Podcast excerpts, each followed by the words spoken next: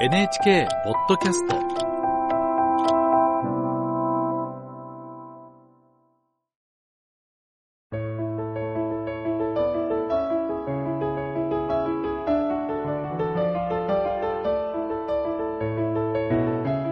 物語やエッセイの朗読をお届けするラジル文庫。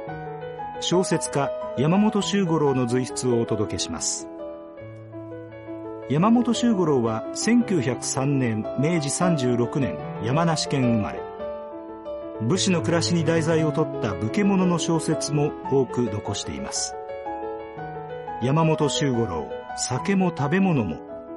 朗読はアナウンサーの和田悟です。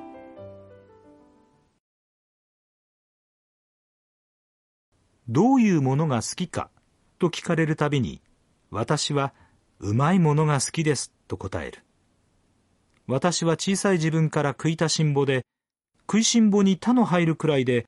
おまけに子供らしくない小面の憎い物好みをしたらしい。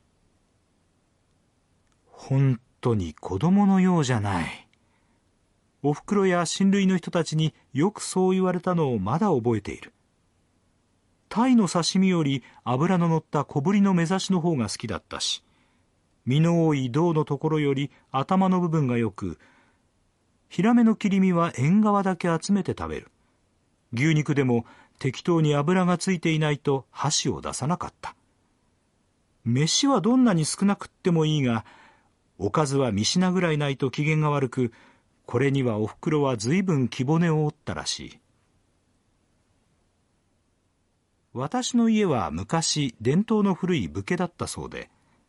5つの年に袴着の式というのをやらされ7つの年には切腹の作法をやらされたのです。小さな白装束に紙紐をつけて三棒の上に畳んだ紙を敷きその上に担当と扇子が乗せてあり扇子の方で切腹の型を実演したのであるがその時の印象がよほど強烈だったのでしょう。1415歳になるまでしばしばそれでうなされた。何でも楠木正成の夫人のような女の人が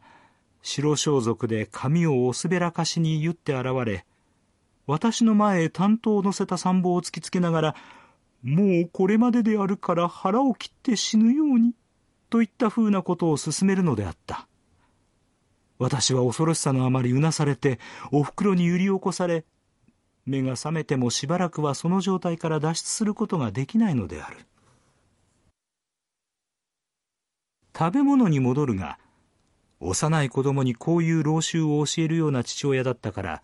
貧乏暮らしをしながら侍の誇りとかいうものを生活の大黒柱のように考えていたらしい。お祭りでもみこしを担いだり出汁を引いたりしてはいけない。足を投げ出して座ってはいけない。親に口答えをしてはいけない。その他もろもろ、朝から晩までいけないいけないの連続であるが、私が最も抵抗を感じたのは食べ物のことであった。侍は質素倹約でなければならないという頑強な信念のもとに、食事は一汁一菜より好みをすることは許されない。茶碗や箸の音をさせてはいけない。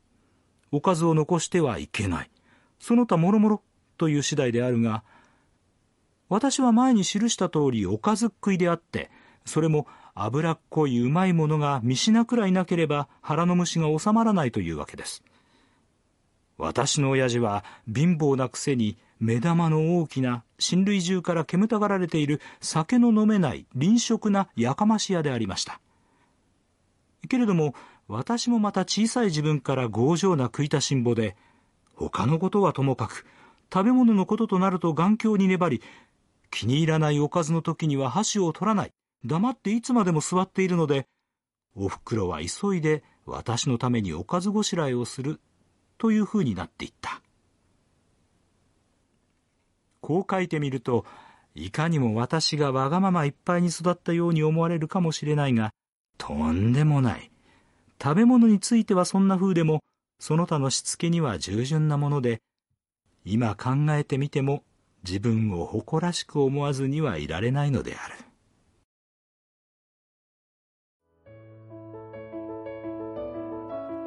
山本周五郎酒も食べ物も。朗読は和田悟でした。